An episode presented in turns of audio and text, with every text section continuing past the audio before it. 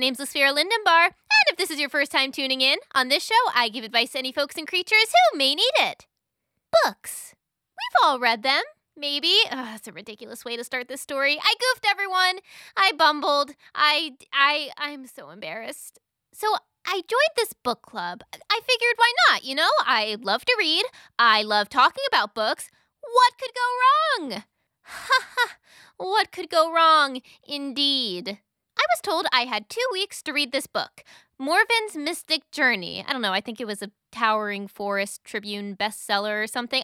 It sounded interesting. I didn't not want to read it.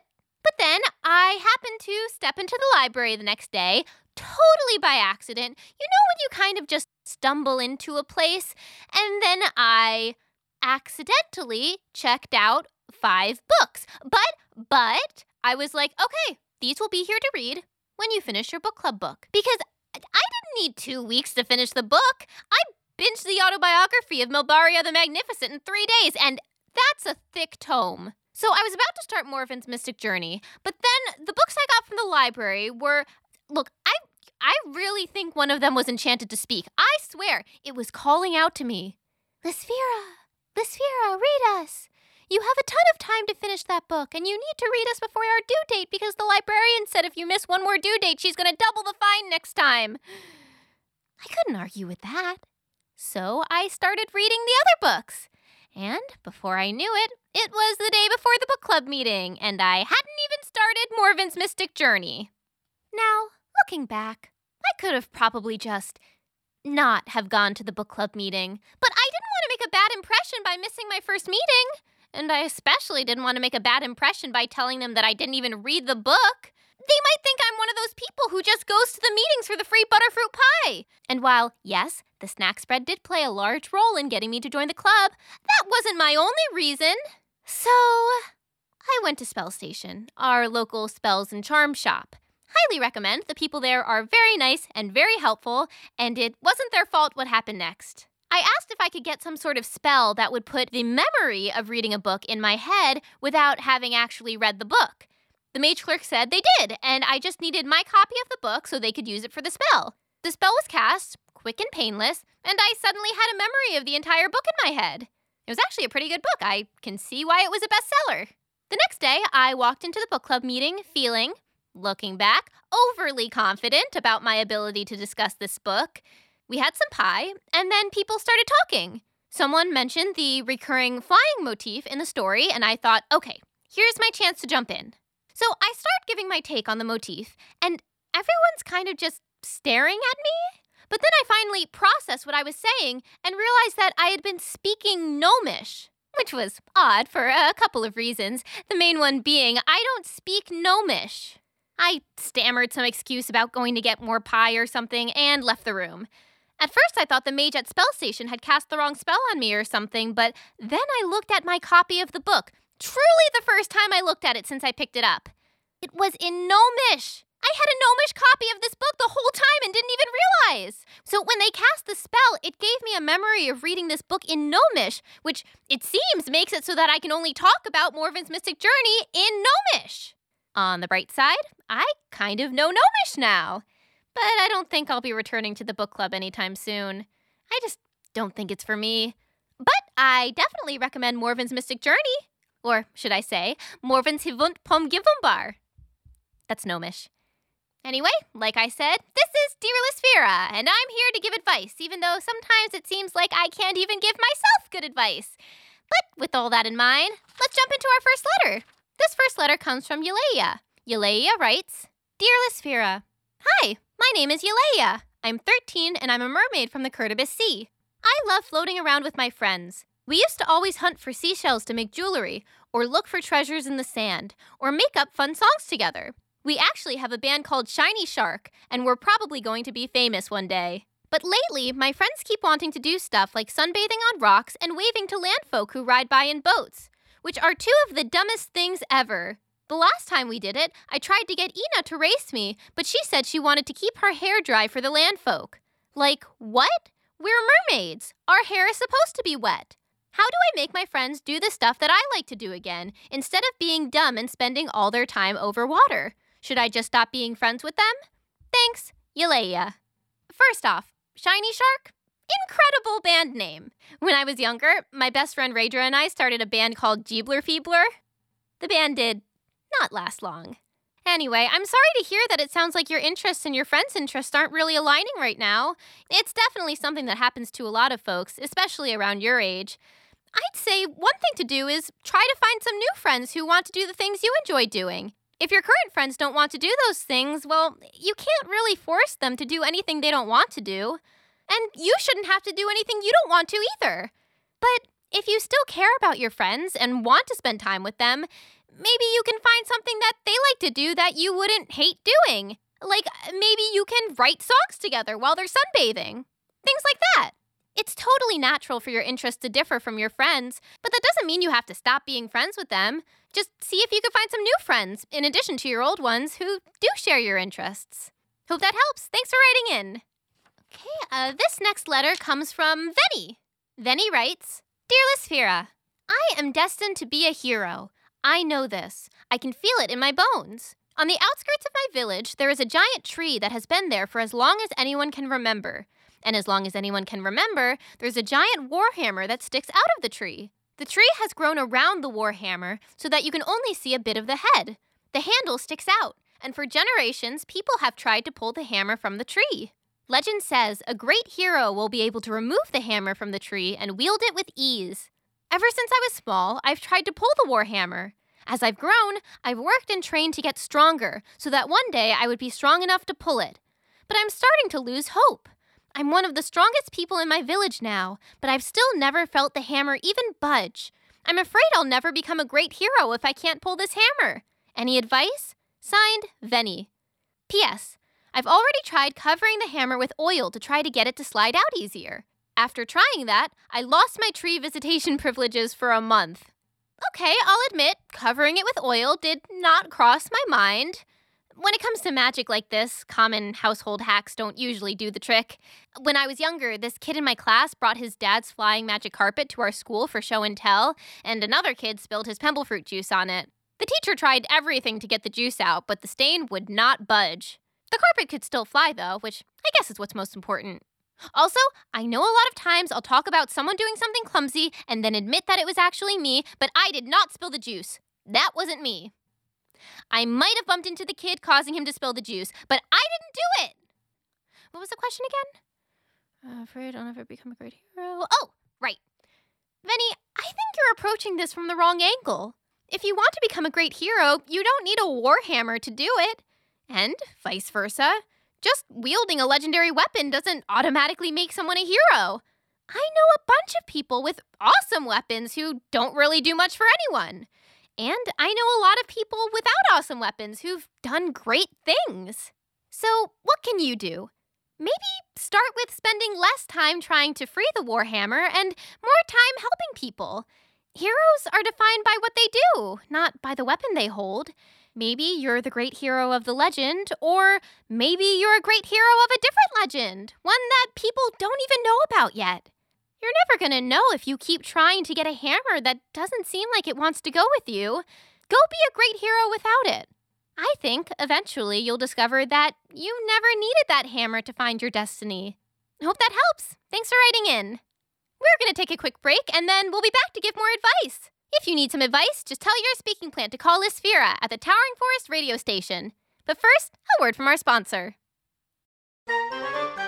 Family get togethers often mean getting bombarded with unwanted questions about your health, your personal life, and your career. Are you dating anyone? You look tired. But being a traveling bard isn't a real job, is it? You can only hide in the bathroom for so long before your great aunt comes looking for you to ask why you're still single. That's why you need Rent a Fool. Your nosy relatives won't know what hit them when you walk in the door with one of our jolly jesters. You know, my friend has a son about your age. He's a wizard. Oh, look, the jester's juggling fire. What was I saying again? No idea. Our professional jesters are highly trained and fully capable of taking any level of attention off of you at a moment's notice. And for an additional payment, they'll even roast your relatives who try to tell you how to live your life. You know, you're never gonna get a real job with all those runes tattooed on your body. Okay, Aunt Margaret, like you're so above body modification. Or are we supposed to believe that your scales are naturally blue? Relieve some of the stress at your next family reunion and tell your speaking plant to call Rent-A-Fool and book your jester today. Jesters are also available for dinner parties and high school reunions. For the safety of our performers, we do not do funerals or full moon rituals. And we're back with Dear Lysphera. And we have a caller on the vine now. Hello, caller. You're on the air. Hi, Lysphera. My name's Nebily. That's one N, one B, one L, two O's, and three E's. But not in that order, right? No, not in that order. You're too funny. Well, thanks for calling in, Nebily. Do you need advice about something? Yep. So, I don't know if you keep up with the Fairy Kingdom news, but oh, oh, I forgot to say this. Hi, I'm a fairy from the Fairy Kingdom. Oh, very cool. You have a coronation coming up soon, right? Yes, that's what I'm calling about. Can you explain the coronation to any listeners who might not know about it? Absolutely. So, in the fairy kingdom, we have a royal family, the Isledons. There's two kings King Pernard Isledon, who was born into the royal family, and his husband, King Vebis Isledon. They have six children who are all a part of the royal family, but they don't get their crowns until they reach maturity at 200 years old. The second oldest of the six is Prince Laeres Isledon, and he is so dreamy. All of my friends have a crush on him, me most of all. He's going to be such a great crown prince. Oh, has he exhibited good problem solving abilities and leadership skills? Um, well, he looks really good riding a horse, and I bet he'll look even better doing it while wearing a crown. So, what advice are you looking for, Nebily? Well, now that he's being crowned, Prince Laeres will probably be looking for a partner. And I know it sounds silly, but I just know in my heart that he and I are meant to be together. Uh, what, um, what makes you think this? I've collected all of his Entertainment Weekly profiles, so I know everything about him. Do you want me to prove it? Oh, no, that's okay. His favorite food, sweet mushroom pie. His favorite color, sky blue. His favorite song. Yep, okay, you know a lot about him. And we have so much in common. All of his favorites are my favorites. And were these your favorites before you found out these things about him? Well, Plus, I'd argue that just knowing a person's favorites doesn't really mean you know them. well, I know that, but that's why he needs to notice me so I can get to know more about him. And more importantly, so he can get to know me and we can fall in love. So I need your advice. Uh huh. My friends and I just got tickets to Prince Laeres' coronation. We got seats in the prince's posse, which is an area of seats right by the stage. So the chance of the prince noticing me is very high. My question is, how do I get him to notice me? Should I bring a book and look uninterested so I'll stand out from all the other fairies? Well, Should I make a sign? What should the sign say? I don't. Maybe I should just try to make really intense eye contact with him every time he looks over at me. I'll try to send him mental messages to get him to notice me. Is that a thing fairies can do? No, but I know our connection is so strong that he would just sense it naturally. Nebily, I just don't want you to get your hopes up if you. Look, I know it's a long shot. I know the prince probably won't notice me, but a fairy can dream, right? I think a sign is your best bet. Really? Yeah, write something sweet that shows your personality. Maybe write some words of support for him. I mean, this is such an important moment of his life. He's probably feeling a lot of stress. Huh. I hadn't thought about that. Sure, it can't be easy to have all that attention all the time. Plus, now that he'll be a crown prince, he'll probably have a bunch more expectations on him. Wow.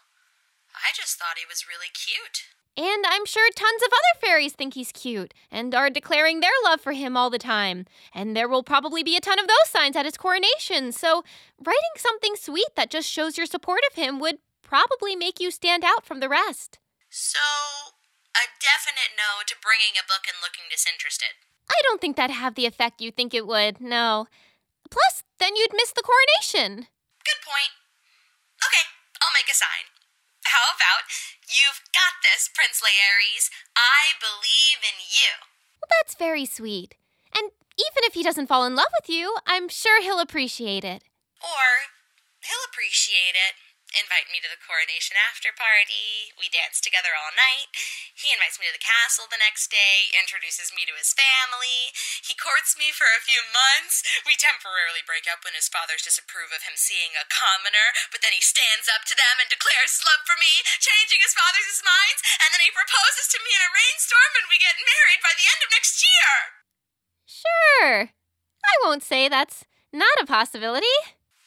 Thanks for the advice, Lysphera. I'm gonna go get my prince. Thanks for calling. Goodbye. Bye. You know, Nebely's right. It doesn't hurt to dream. Oh, except for that one time I drank a potion that was supposed to help me sleep, but it was expired, so it made me sleepwalk. I was having a really fun dream where I was a fire frog and I was climbing up a tree when suddenly I woke up and realized I had actually been climbing a tree and was very high up in the air. It took three tree nymphs to get me safely back down. Word to the wise check the expiration dates on your potions before taking them. Okay, I think it's time we wrap up for today. Thank you for listening to Dear Lysphera. Uh, next up, we have. The subtle sounds of a bearfly's wings as it skims the surface of a pond. Listen carefully, or you might miss it. Hmm. I'll talk to you all again real soon, but in the meantime, keep your chin up and remember, just because a person is good looking doesn't necessarily mean they'll be an effective leader or a fulfilling romantic partner. Bye! Thank you for listening to Dear Lysphera, which was created, written, and edited by Katie Siegel. Lysphera was voiced by Katie Siegel. Nebely was voiced by Maya Mitterhoff. The sponsor was voiced by Katie Siegel. And I'm Nicole. Hi! If you enjoy the show and want to help it grow, please take a minute to leave a kind review on Apple Podcasts. You can also rate the podcast on Apple Podcasts or Spotify. If you do, Katie will stand outside of your house with a sign that says, I believe in you. We have Dear Lysphera merch. Check it out at teespring.com slash store slash Katie Flies Away. For more Dear Lysphera, check out at Dear Lysphera on TikTok. You can also follow at Dear Lysphera on Twitter and Instagram. Or don't. Live your life. Bye! I burped right before I pressed record. Anyway.